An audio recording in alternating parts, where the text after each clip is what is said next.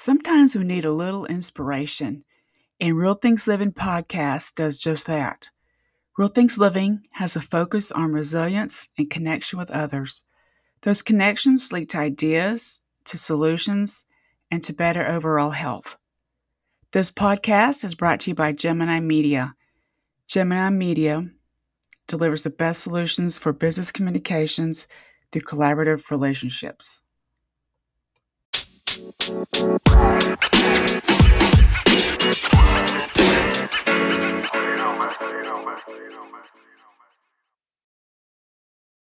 y'all. It's Bridget Cutshall with Real Things Living.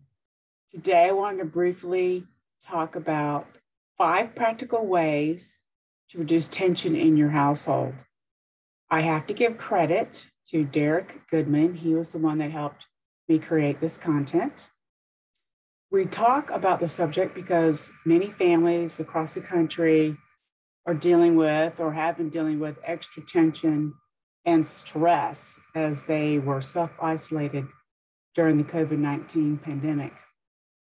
We just want you to know that you're not alone. It's essential to address any issues that are causing tension so that you can promote healthy relationships with one another and to thrive in these kind of strange times. So, here are the five practical ways to decrease stress, and which will also strengthen your bonds when you're stuck at home together. Number one, um, encourage more exercise. There's no question that regular exercise does reduce stress. It's important for everyone in the family to make physical exercise a part of their daily routine. If you have children at home, find activities that feel more like fun so that they can get into the minimum, which is required 60 minutes of activity that's needed every day.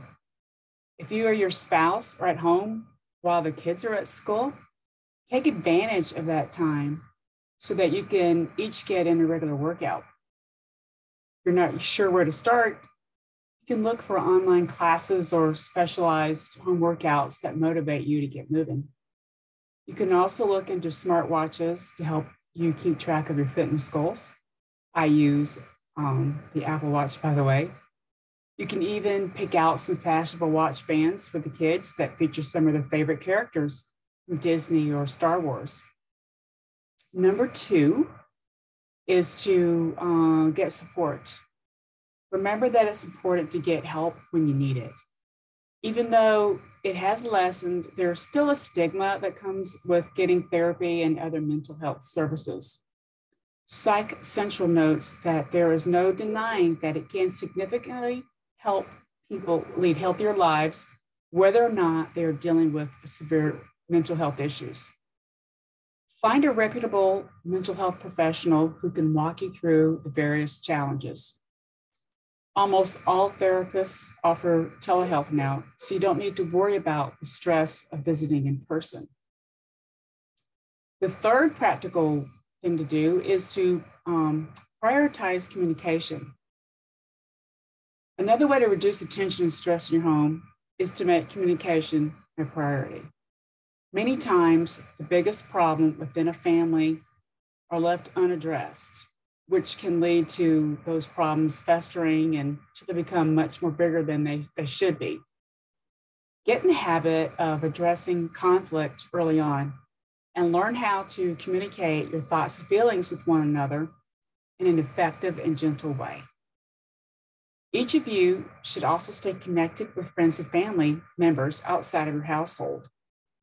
Lack of social interaction which has become a common consequence of the pandemic, can quickly lead to feelings of isolation, anxiety, and depression. Take advantage of technologies like video chat and online gaming to maintain your most important relationships outside the home. If you need to invest in a new device for yourself or the kids to help encourage connection, a little homework makes it easy to tap into savings on smartphones, tablets, and Chromebooks.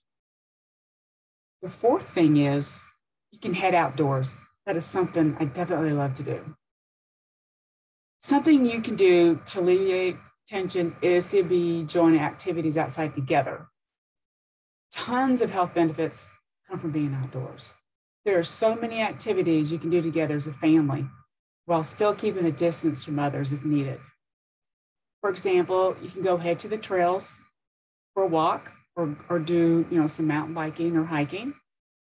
You can go picnicking at the park or plan a weekend getaway at the beach somewhere.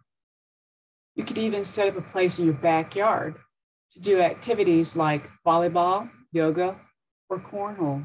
Cornhole is really popular in my neighborhood. Discuss with your family some possible activities and trips to see what ideas spark their excitement. And number five, structure your workday.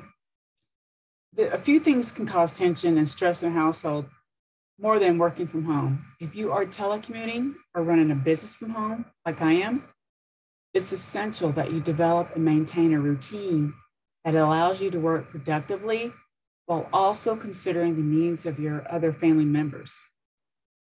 Your daily schedule will likely depend on the age of your children and or their school schedule among other factors. In other words, no single routine is the answer for everyone. It really comes down to your work style, your responsibilities, and come up with a strategy that works for your situation. Self isolating can take a toll on your relationships. That's why it's so important take the tension and stress head on so that your family can thrive. Keep the tips listed here in mind and make sure that you and your family members are allowing each other plenty of grace during these strange, uncertain times.